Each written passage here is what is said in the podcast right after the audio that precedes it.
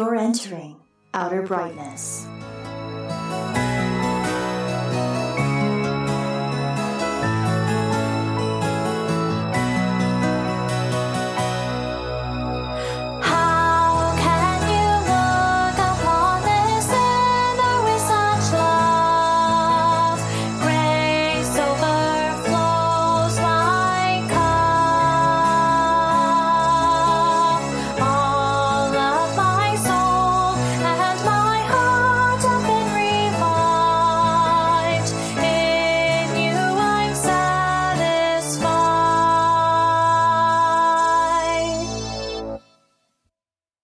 Hey, Fireflies. This is the third part of a multi part episode on the LDS Church's Gospel Topics essay titled Becoming Like God.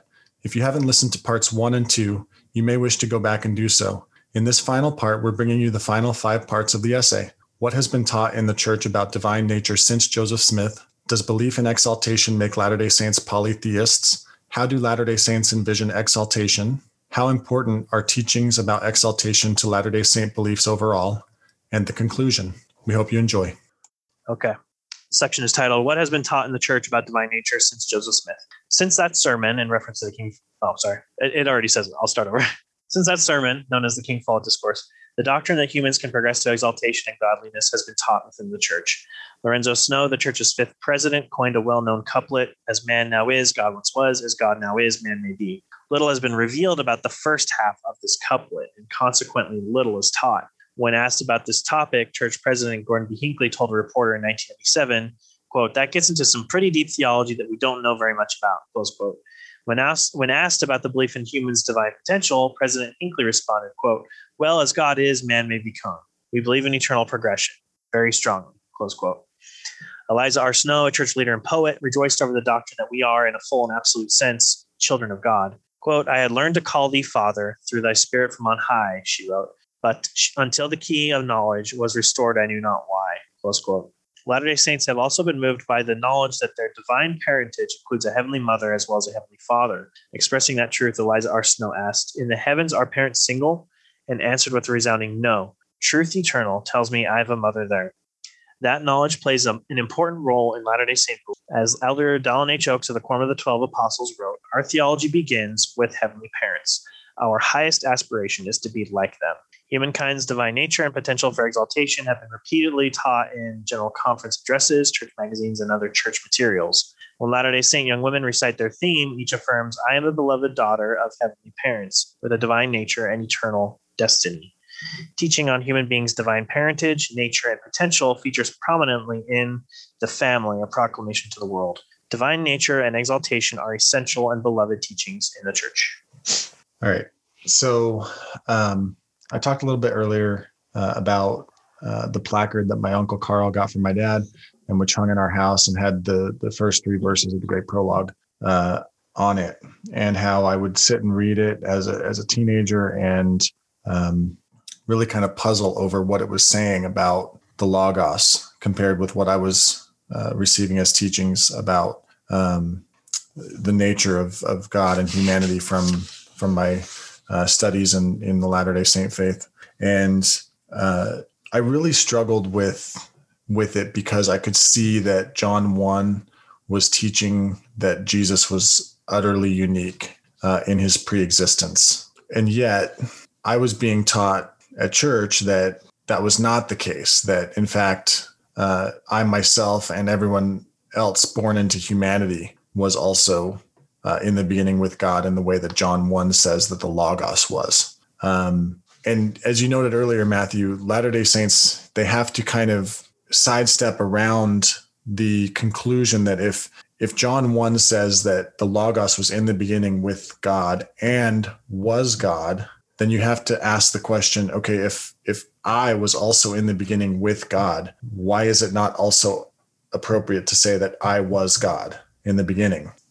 Latter day Saints have to deal with that in their theology. Um, but it made me uncomfortable. That placard in my home as a teenager made me uncomfortable with that teaching of Latter day Saint theology uh, to the point that before I was leaving on my mission, I was making a trip to Idaho, uh, where my mom is from, uh, with my parents. Uh, it was just the three of us in the car. I can't remember the the circumstances of why it was just the three of us in the car. Um, but we were we were uh, on I fifteen uh, north of uh, the Brigham City uh, exit, uh, heading out towards Tremonton. And you know, I don't know if you've ever been up that far on I fifteen, uh, Matthew, but you know, you have the mat, you have the mountains um, over by Brigham City, and you know the pass that goes over from Brigham City to to Cache Valley to Logan and Preston, where my cousins are from. but those mountains are beautiful and the sky out there is just big. You know that they talk about montana big sky. You, you get that up there in in uh, northern utah southern idaho and it's it's just gorgeous. And um, we were driving and i you know i was soon to leave on my mission. Um, i was uh, reading through uh, the teachings of the prophet joseph smith uh, that I had picked up uh, at Deseret Book. It was one of the books that I picked up to really try to understand my faith as I was getting ready uh, to go out and preach uh, Mormonism to the world. So, um, and I had that book with me, and my dad asked me to read uh, the King Follett sermon, which is in there, and the sermon on Sermon in the Grove, which is in there. And I remember reading, we were reading through, I was reading aloud in the car to my parents, the, the King Follett sermon. And my dad and I were having this conversation,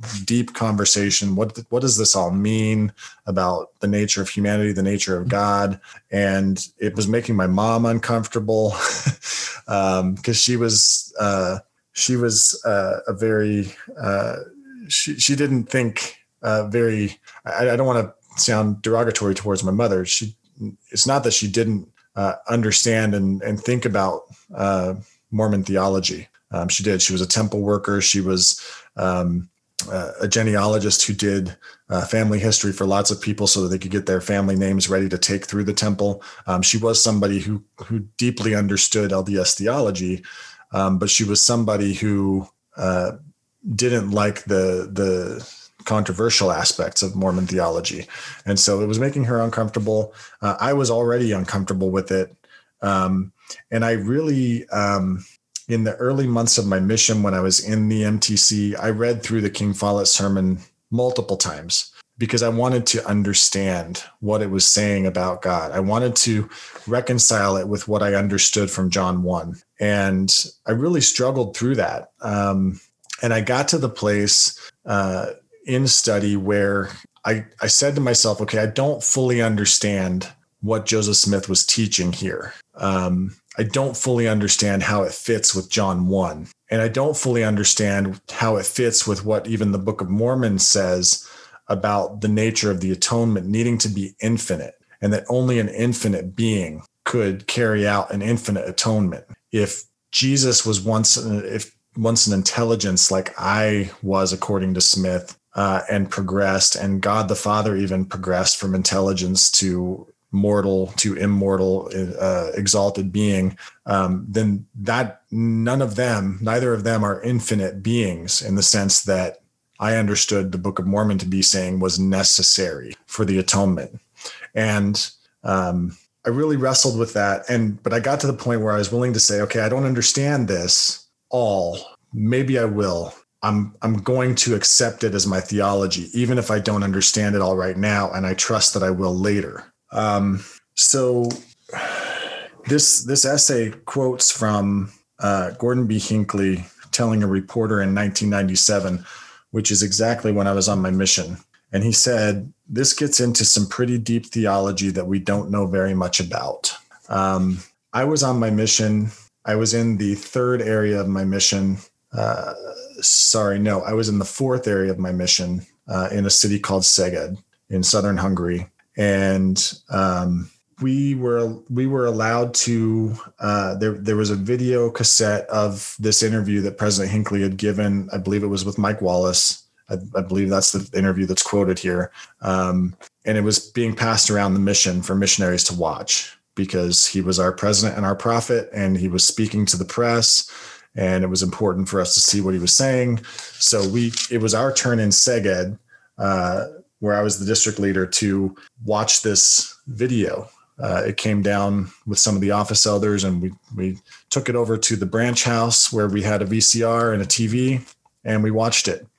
And I remember a sinking and sick feeling in my gut when I heard uh, President Hinckley say that gets us into some pretty deep theology that we don't know much about because I had poured over uh, this book to understand what Joseph Smith was teaching and what he intended by the words that he used. Um, and I want to quote what he says uh, here because I, I don't think it's consistent with what Elder or what President Hinckley says there, and I don't think it's consistent with what the essay says here. Um, Joseph Smith says, "As the Father hath power in Himself, so hath the Son power in Himself to lay down His life and take it again. So He has a body of His own. The Son doeth what He hath seen the Father do. Then the Father hath some day laid down his life and taken it again. So he has a body of his own. Each one will be in his own body, and yet the sectarian world believe the body of the Son is identical with the Father's. So he's, in some sense, he's making a critique of what he understood the Trinity to be here, um, which is not correct. He's he's critiquing modalism. I know Latter Day Saints are going to go no the modalism charge, but it, it is what Joseph Smith was teaching there. Is he was he was critiquing modalism, not not the actual doctrine of the Trinity. Um, but he he says uh, that the Father had a mortal probation, and he he says it not only there, but he says it in the Sermon in the Grove. And he says in the Sermon in the Grove that the Father has a father and a grandfather, and all the way back. So um, when when President Hinckley kind of said that this gets into some pretty deep theology that we don't really know much about, um, it hurt me because I had really tried to force myself to imbibe and believe this theology that Smith had taught, uh, contrary to what I understood John 1 to be saying. So I bring that up because um, the essay kind of does this too, what President Hinckley did. And, and President Hinckley at the next general conference uh, told people that you know they they need not worry that he un, doesn't understand uh, what Latter Day Saint doctrine is. Uh, he understands, and he kind of gave a wink and a nod, uh, and those in the in the audience kind of laughed, you know, as if it's as if it is uh, appropriate to uh, not be upfront with others you're speaking to about what your theology actually is when you're being asked about it. Um, and it it really made me that that made me it was one of the things that really made me begin begin to question my faith because um, if the prophet who was called to be the leader of the faith and uh, the one who was called to uh, receive revelation and, and, and teach true doctrine uh, was willing to go out and speak to a reporter and not be fully truthful about what we believe um, what does that say about the teaching does it imply that the teaching is problematic? That the president and prophet of the church is not willing to stand boldly and proclaim it to the world? So anyway, just uh, that's that that's kind of my thoughts in a nutshell on this section. What are your thoughts, Matthew?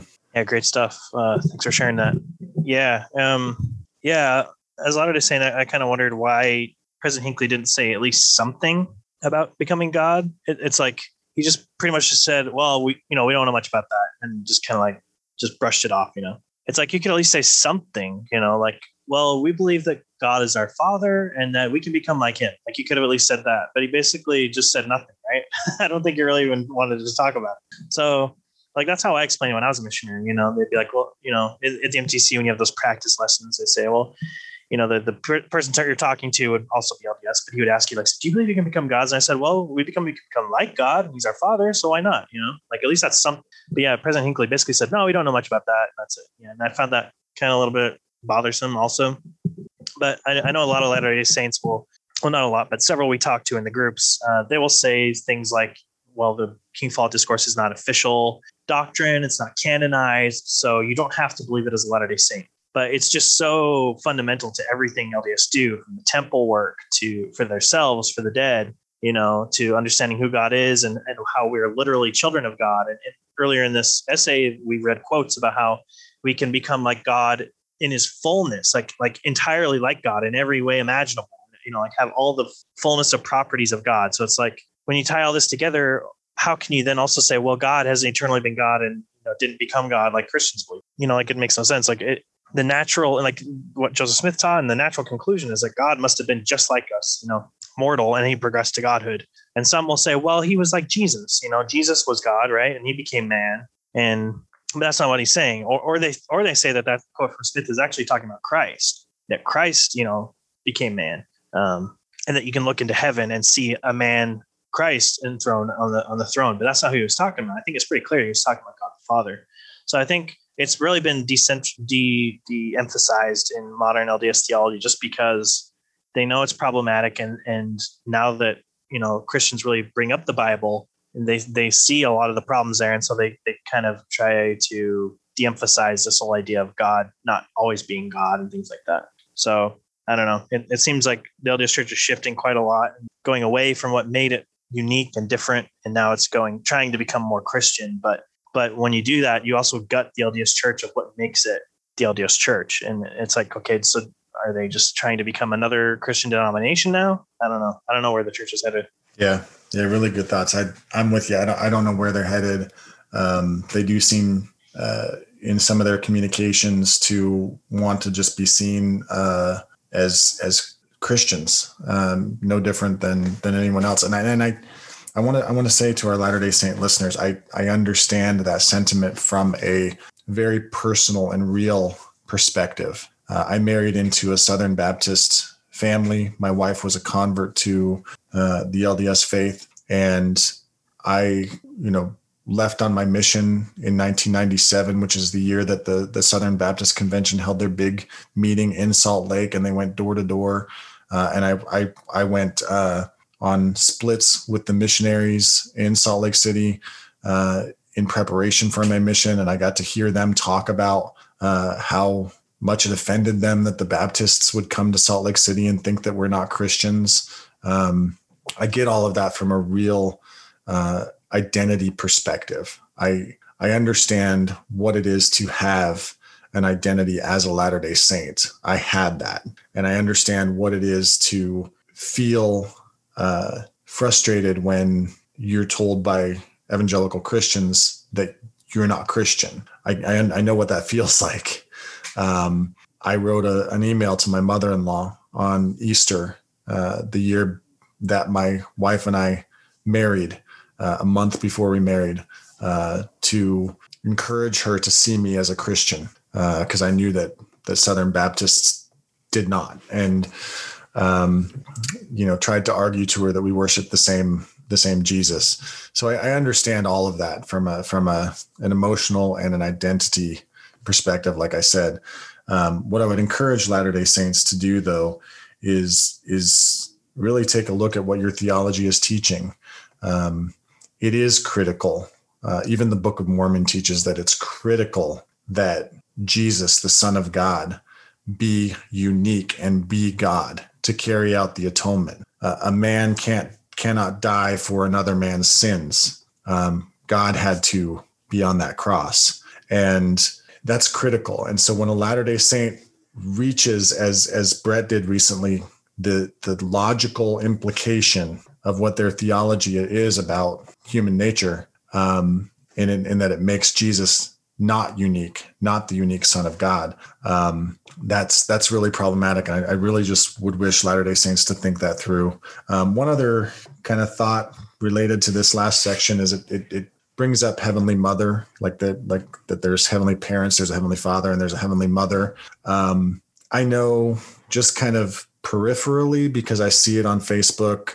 Um, and I run in a lot of uh, Mormon related Facebook groups. Uh, I know that they're, you know, and I, I know that like since Kate Kelly um, and the ordained women movement, uh, there have been others who have taken kind of up taken up that charge, and and uh, a lot of women uh, pushing for the latter the LDS Church to recognize uh, the existence and of a heavenly mother more explicitly and and um, especially among I see this among some of the younger generation really really pushing for that. Um, it's not something I really uh, follow too closely um, because um, I'm not really interested in it very much, but um, I do know that it's there, and I know that it's there's like a vocal uh, I don't even know if it's a minority. It seems like it's growing. Uh, a, a, a vocal uh, group within the church, even if it's not uh, cohesive. It's it's it's it's a it's a movement within the LDS Church to push for that. Um, and I it it I just wrote a note on, on this section of the essay, you know, where I asked myself the question: Is this why this essay is being de-emphasized? Is this why this essay is being uh, shuffled aside? Is it is it not so much the theology about human, humanity's uh, potential, but is it that that one line about about Heavenly Mother that is uh, problematic for those who are still in the LDS Church uh, and the LDS Church's authority over them? just a thought I had, uh, I, just something I wondered. So, thoughts there, Matthew, uh, before we go on? Mm. Yeah, no, good stuff. Um, I had a thought, but I lost it, so it's probably not important. all right.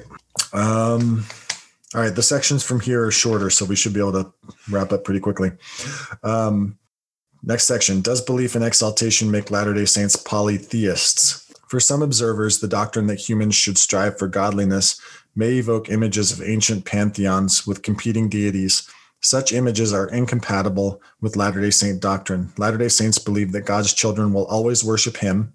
Our progression will never change His identity as our Father and our God. Indeed, our exalted, eternal relationship with Him will be part of the fullness of joy He desires for us. Latter day Saints also believe strongly in the fundamental unity of the divine. They believe that God the Father, Jesus Christ, the Son, and the Holy Ghost, though distinct beings, are unified in purpose and doctrine.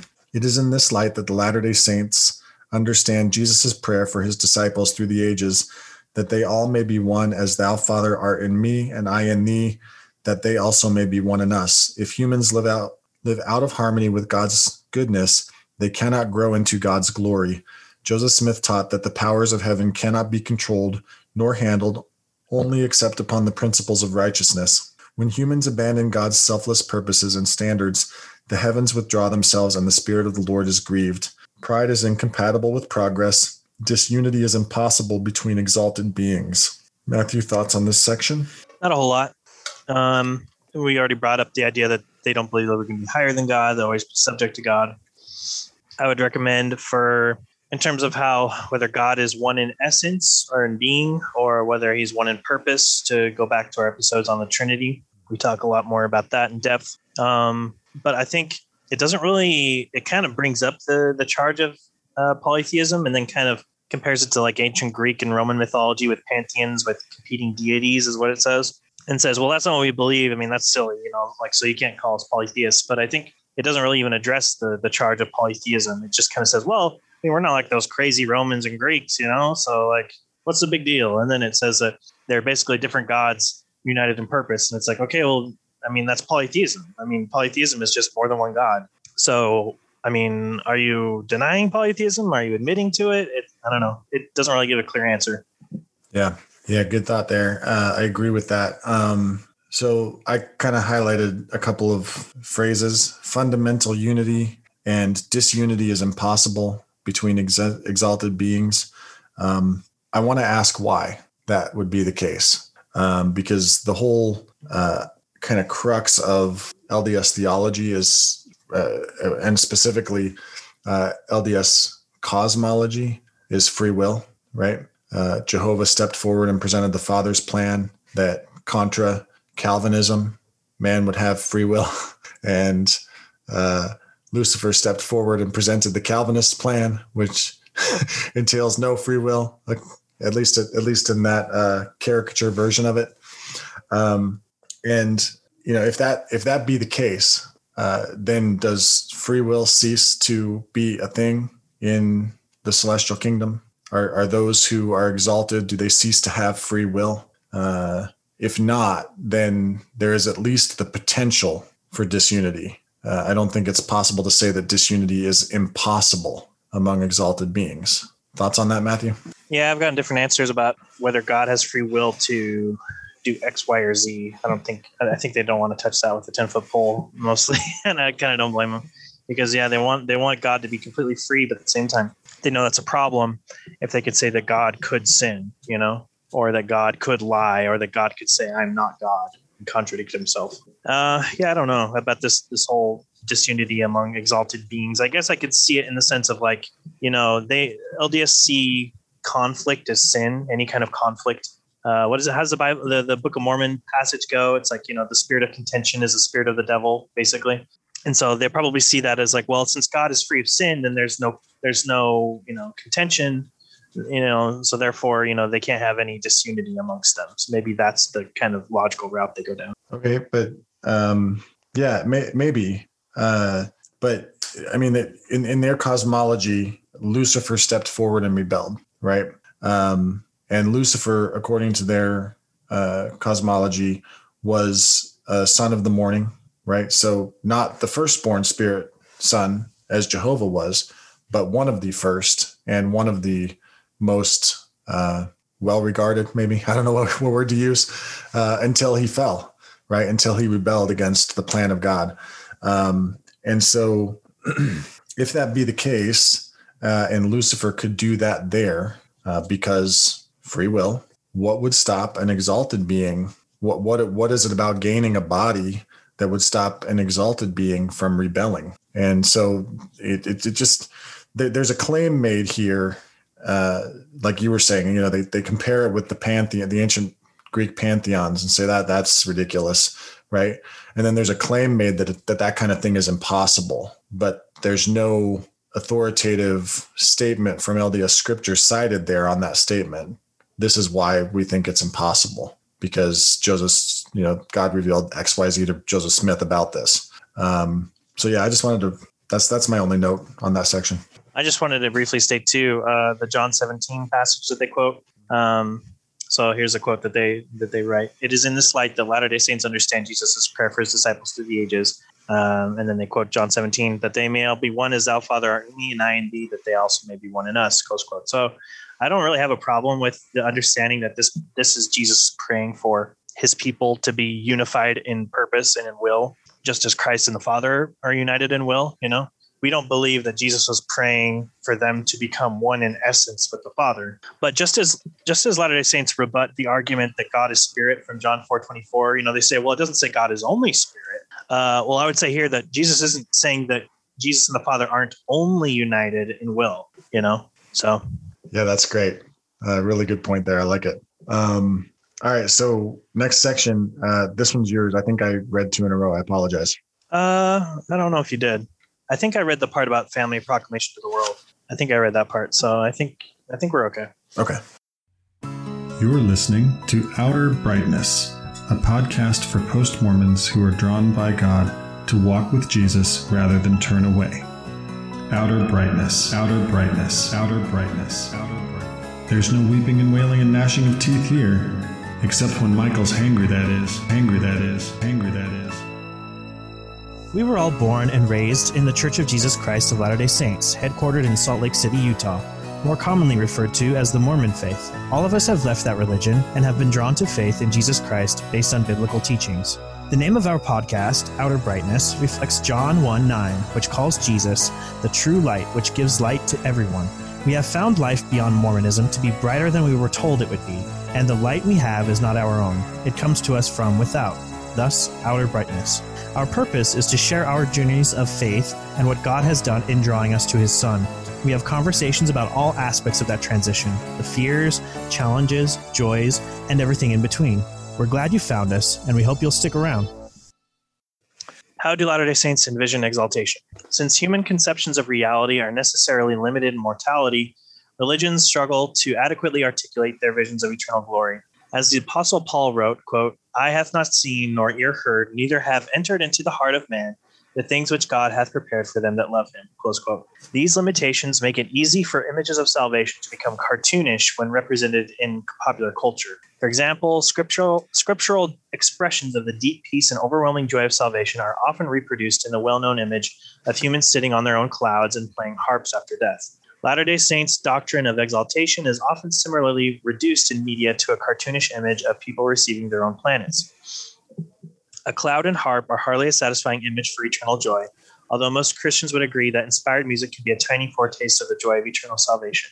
Likewise, while few Latter day Saints would identify with caricatures of having their own planet, most would agree that the awe inspired by creation hints at our creative potential in the eternities. Latter day Saints tend to imagine exaltation through the lens of the sacred in mortal experience. They see the seeds of godhood in the joy of bearing and nurturing children and the intense love they feel for those children, in the impulse to reach out in compassionate service to others, in the moments they are caught off guard by the beauty and order of the universe, in the grounding feeling of making and keeping divine covenants. Church members imagine exaltation less through images of what they will get and more through the relationships that they have now and how those relationships might be purified and elevated.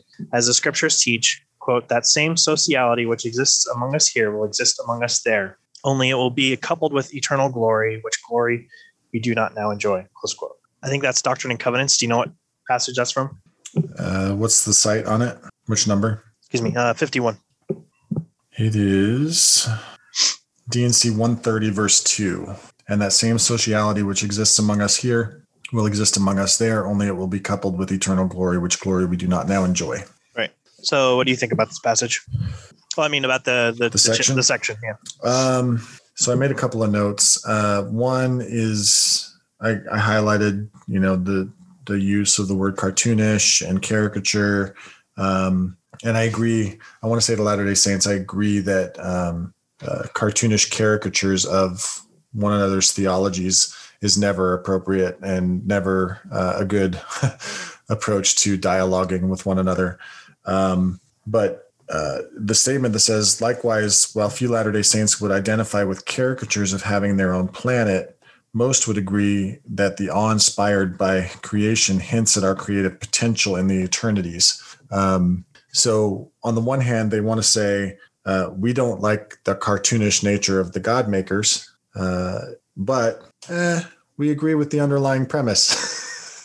so, um, yeah, I know Latter Day Saints don't like uh, when when Christians uh, come at them and be like, oh, "You believe you're going to be a god of your own planet." Um, but I, but I think I think ultimately that and and I, and I think the essay recognizes this. Ultimately, that's that's the logical end of of Joseph Smith's teachings about creation or continuation of the seeds, what it mean, what the, what that all means, the way Latter Day Saint leaders have handled that, uh, and and and kind of um, tying that with the with procreation in this life. Um, so I know that all makes can make Latter Day Saints squeamish, but um, you know I, I think it is the the ultimate end of of what your theology teaches. Yeah, good points. I, I wanted to say too that yeah, when I when I asked LDS about this this whole idea about creation and you know the eternal the eternal round as as the Book of Mormon kind of calls it, um, I don't really bring up the idea of like you're gonna own you're gonna be like owning a whole planet because yeah, I think the, the I think the article's right and the LDS don't really focus so much on possessions in terms of the eternal inheritance. It's more about children and relationships continuing on. But so I kind of try to tap into that by asking them, okay, so if you believe that you'll have a similar, maybe not exact, similar relationship to your spirit children that you have with God now, do you look forward to your children, billions of children, bowing down and worshiping? And some will avoid it. Uh, you know, some don't really give a clear answer, and some will say yes. You know, they follow the plan of salvation just like I follow the plan of salvation. But I think that should be kind of strange to, to be wanting worship.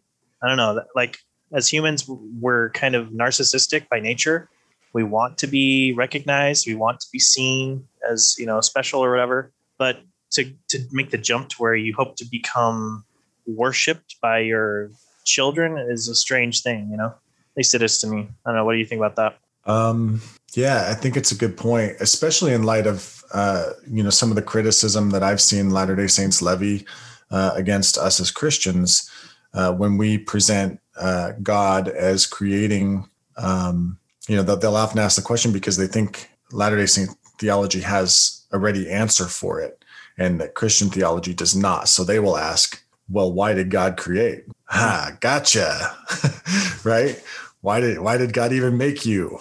um, and they you know they think that they have this ready-made answer because well there were these intelligences and as and as the you know essay quoted earlier god saw himself among these beings and said well i want to give them the the ability to pr- progress as i have so that's that's the latter day saint answer um, and latter day saints will will ask that question and then they'll uh, kind of pillory any answer we give as oh God did that all for his glory? Really? That's a that's a cocky and and presumptuous God, isn't it? You know, you've heard that that kind of line of rhetoric that we get, right? Mm-hmm. Yeah, for sure. So how is how is that different than a God who has progressed to godhood and creates eternal progeny for his glory, which is Joseph Smith's teaching, Hmm. and that his glory grows the more eternal progeny he has. How how is that different? So a double-edged sword, I think there. Uh, you know, I sometimes I just like to point out the areas where um, even if you know if, if you're approaching theology uh, like Latter Day Saints like to do from a perspective of oh, what's better, what has the better answers, right? We we should, as I started with Dr. Cottrell's quote, approach theology from the perspective of what has God said. Um, but a lot, but often Latter Day Saints like to to approach it from what what is what has the better answers, right? Um, so if you're going to approach theology from the perspective of which has the better answers, I like to sometimes point out those areas where I think it's a wash, right? Um, we may not be able to say uh, why God created, except that the Bible says He did it all for His glory, right? For for my own glory have I done these things, uh, as the Bible teaches. Um, so if if you if you're a Latter Day Saint, and you're going to critique that. Understand that when when Christians take that position, they're taking it on the Word of God. They're not taking it from the perspective of my theology's better. Hmm. Um, they're taking it on the Word of God and what God has revealed about Himself. And so, um, you know, if you if you think you got a better answer, I think that's one where it's kind of a wash. But we're taking it on the Word of God. Yeah, I think, and I think it's also still valid to say that God does save his children. You know, He does save children. He does adopt. You know, um, his, you know, humans and to become His His adopted children and redeems them and saves them and glorifies them because He's a loving God. Because we do believe God is love, Mhm. and so He does He does allow us to partake of the divine nature as we've been talking about and. And to become more like Christ out of his sense of lovingness and, and compassion and wanting to kind of share in in you know in joy with others. So it's not like christians are saying well we're going to be miserable in heaven on our harps you know and and like you know god's only doing this for his glory and we're just going to have to suck it up and just deal with it kind of thing you know like god does he does share his you know he does share joy and, and happiness with us but that's not the ultimate and highest goal you know the highest goal you know the most important goal for god is is to glorify himself to make his his his glory known to all of his creation kind of a thing so just wanted to point that out And and one final thought on kind of continuing that that line of thinking there is that um, you know the the Christian theological position with regards to why did God create is that He didn't need to. He didn't need us, right? Um, uh, the the the Trinitarian God had within itself uh, sociality, as Joseph Smith would say, uh, and love for the various persons of the Trinity, one for the other um, perfect love. Um, and so God did not lack, God, the lover, did not lack a beloved um, in the sense that he needed to create. Um, but on on LDS theology, if you if you take what this essay is saying about human potential to become like God, create progeny like God, all of all of that logical, uh, all of those logical steps that this essay presents from LDS theology. Um, if I am if I am taking LDS theology as truth, I have to become exalted to have a continuation of the continuation of the seeds. I have to become exalted to become everything that God is. And therefore I have to do the ordinances that you were talking about earlier, including eternal marriage. And in Joseph Smith's day, that included uh, polygamous marriage, um, not just eternal marriage to one spouse. Um, so there, in, in Latter Day Saint theology, uh, juxtaposed against uh, Christian theology, there there is actually a need uh, for God to have progeny to be uh, all that God is, right? Whereas uh, for God on the Christian view, He did not need to create. There was no need uh, inherent there. So there there's there's a difference there. Um, one other thought I had here, I'm trying to get my mind back around to it. Um, mm, I might not get there. Uh, what was it? Man, I don't want to sound cocky, but it was a good thought. It's a stupor Um, of thought. Spirit's telling you not to say it. yeah, yeah. Oh no, I wanted to come back around to you know the whole uh, theocentric versus anthropocentric uh, theology and where your starting point is. Are you starting with God or are you starting with human and reasoning up? Uh, with human, are you starting with humanity and reasoning up? Um, and also what I said earlier with regards to Origen and the other church father, fathers and their historical context and how important that is to understanding uh, what they were writing, what they were writing against, uh, what they were supporting. Um, it's important also to take into account Joseph Smith's historical context um, when you're thinking about what his theology was, especially as you think about the development of his theology towards this becoming like God. And the crowning revelation that he has on that is Doctrine and Covenants 132, which is the revelation on plural marriage. Um, so if you're going to take Joseph Smith as an actual human being who was thinking and living a, a real human life, um, he was in the midst of plural marriage from at least as early as Fanny Al- Alger, right, which is an undocumented plural marriage of Joseph Smith. Um, Oliver Cowdery, his uh, counselor and and uh, scribe for most of the translation of the Book of Mormon, called it an affair. Um, said he caught them in the barn. Um, Fanny Alger was a, a, young woman who lived and and was a, a, servant in the in the Smith household. Um, and we know that Joseph Smith married uh, many other uh, wives. Some of them, uh, the wives of of men who were sent on missions. Uh, Orson Hyde uh, was sent on a mission, and, and Joseph Smith proposed marriage to Miranda Hyde. So. Um, when you think about that context and what Joseph Smith teaches in Doctrine and Covenants 132, understand that all of this is is support for all everything that's presented in this essay is support for ultimately his theology of uh, plural marriage. Um, and, and, I know Latter Day Saints don't, um, you know, I, I'm not trying to get into the squeamish areas of this, but I just wanted to make make the point that it's important to think about the context of what was going on uh, with Joseph Smith when this theology really began to to develop in his in his teachings and in his writings. Thoughts on that, Matthew? Yeah, I think it all. I agree with you. It's all intertwined. It all goes together. All right.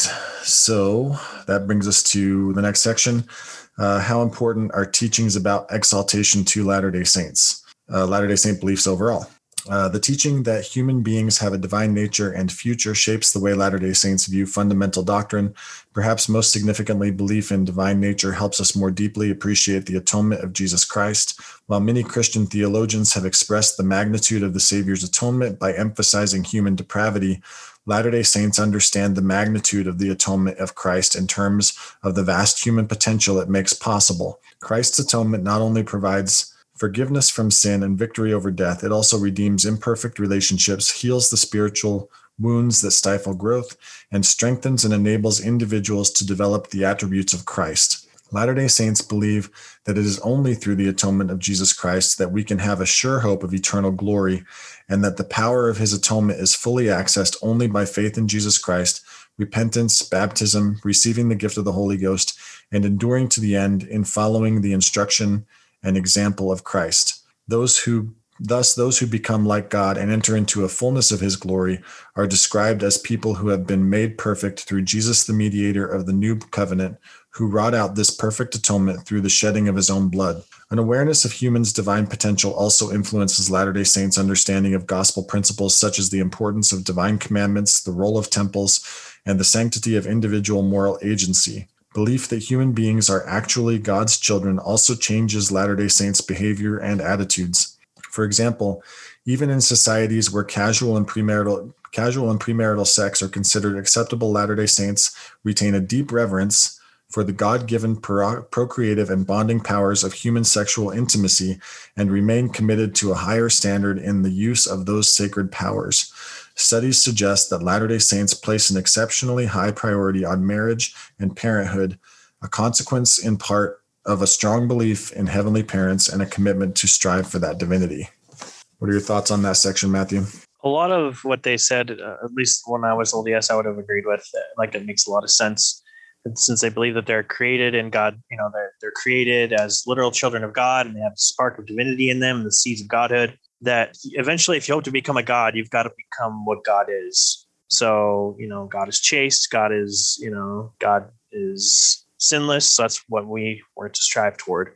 Um, but then, uh, as I was, as you as you're reading it again, um, made me think. Well, okay, but but Christians also believe that we're made in the image of God, not being literal physical image, but we're given certain faculties, intellectual, moral capacities, and responsibilities that no other creation has. And because of that, we're you know we we have analogically we represent god in the world you know just by just humans and ourselves even if we're not you know perfectly christian you know we glorify god in the sense that when someone does something good or nice to you that that's kind of like a, a tiny glimpse of the goodness the ultimate and infinite goodness of god.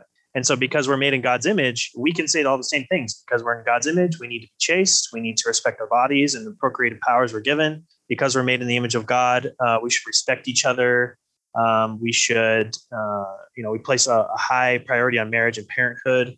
You know, so a lot of those same things apply to us, but we just don't connect it to becoming like, you know, becoming gods. We connect it to being made in God's image and, and wanting to love God and glorify God. Yeah, really good point. I um I I made some notes that are to that effect. You said it much more, much better than I would have. Um, I, I was just noting the things that they uh, say. You know that um, Christ's atonement not only provides forgiveness from sin and victory over death. So, right there, they kind of uh, seem to me to want to be saying, here's what Christians traditionally believe that Christ's atonement provides forgiveness from sin and victory over death. Uh, but Latter day Saint understanding helps us know that it also redeems perfect relationships, heals the spiritual wounds that stifle growth, and strengthens and enables individuals to develop the attributes of Christ. That that somehow their their view of um, exaltation and human potential and human nature as already divine makes the makes uh, LDS theology uh, uniquely able to speak to how the atonement does these other things. And I I just made the note like um, that they lay it out as if only LDS believe that Christ's atonement redeems imperfect relationships and heals the spiritual wounds that stifle growth and strengthens and enables individuals to develop the attributes of Christ. That's just not true. Christians have believed that now for centuries. Uh, that's that's the whole point. Is that uh, Christians do believe that through sanctification, if you want to call it, um, uh, what's the Eastern Orthodox term? Uh, slipping my mind right now. Theosis or theosis. divinization. If you want to call it theosis, divinization. If you want to call it uh, uh, taking on the mind of Christ, as Paul would have put it. Uh, all of these things mean to Christians the same thing, right? That God, through the Holy Spirit, is sanctifying us and making us more and more like Christ, um, so that ultimately we will take on uh, the uh, divine nature, right? Uh, Latter day Saint theology says you have that divine nature inherently from the beginning. Um, so, anyway, um, I would again argue that unless Christ is unique, his atonement does nothing. And the, the biblical teaching is that Christ is utterly unique. And thank God he is. Yeah, amen. As you're as you were talking, also I was thinking about how. Uh, oh man, I'm losing the thought again. I'm losing it. Uh, talking about theosis, divinization, becoming like God. Oh yeah. So yeah, we, we might talk about different methods or instruments through which we become like Christ. You know, like Eastern Orthodox talk about the energies and operations of God, the energeia. That's how you know, and that's the uncreated energies of God, and that's and that's how they can become partakers of the divine nature. But they're not partaking of God's divine essence because that's uniquely, you know, appropriate to God. They kind of describe it that way. And then in the West, we kind of more describe it as grace. You know, like we receive God's grace and that transforms us, you know, through the working of the Holy Spirit. So it's like we might have slightly different understandings as how this process all works. But yeah, I agree with you that uh, you know we're we're being changed, transformed, and become like Christ. And the atonement definitely is core to that. All right. I didn't have any other notes on this section. So that brings us to the conclusion. Finally. Three, three hours and 20 minutes in, we're at the conclusion. Yeah, I don't know how we thought we were going to get this in, done in like an hour last weekend. yeah, I'm glad we ended up pushing it off. Okay, conclusion. All human beings are children of loving heavenly parents and possess seeds of divinity within them. In his infinite love, God invites his children to cultivate their eternal potential by the grace of God through the atonement of the Lord Jesus Christ. The doctrine of humans' eternal potential to become like their Heavenly Father is central to the gospel of Jesus Christ and inspires love, hope, and gratitude in the hearts of faithful Latter day Saints. All right. Um, all human beings are children of loving, loving heavenly parents and possess the seeds of divinity within them. Is that is that language possess the seeds of divinity within them? Is that language that you were familiar with as a Latter Day Saint, or does that strike you as something maybe a newer way to try to try to cast this teaching? I don't know if I heard specifically Seeds of Divinity, but there is a talk by Spencer W. Kimball, and he might have done it several times, where he talks about having the seeds of godhood. So he did use that phraseology, and I think that might even be in like you know the, the presence of the church, you know, the church teaching manual. It might have also said it in there. I vaguely have a memory of that, but yeah. So I did I did hear seeds of godhood within us. Um, maybe a quick wrap. Uh, just want to get your thoughts on uh, you know because one of the one of the Bible passages they'll often quote is um, and if and if heirs, joint heirs with Christ and heirs of everything, right? So what what is your thought on that? What are your thoughts on that passage? Uh, do you think it's teaching that Latter Day Saints, what what Latter Day Saints understand that to be teaching that that they will become that we will become gods ourselves in the same way that that God is God? So Christ, a lot of times when it talks about Christ, it's speaking to him in his humanity in a sense. And I and so we have to understand it from that perspective. So when it says that we are co-heirs with Christ, mm-hmm. um, so Christ is the God man, so he's both God and man. And so uh, he he is he basically is the King of King and Lord of Lords of all creation. You know, as the God man, he's the exalted man. So there is no man that's greater than he in creation.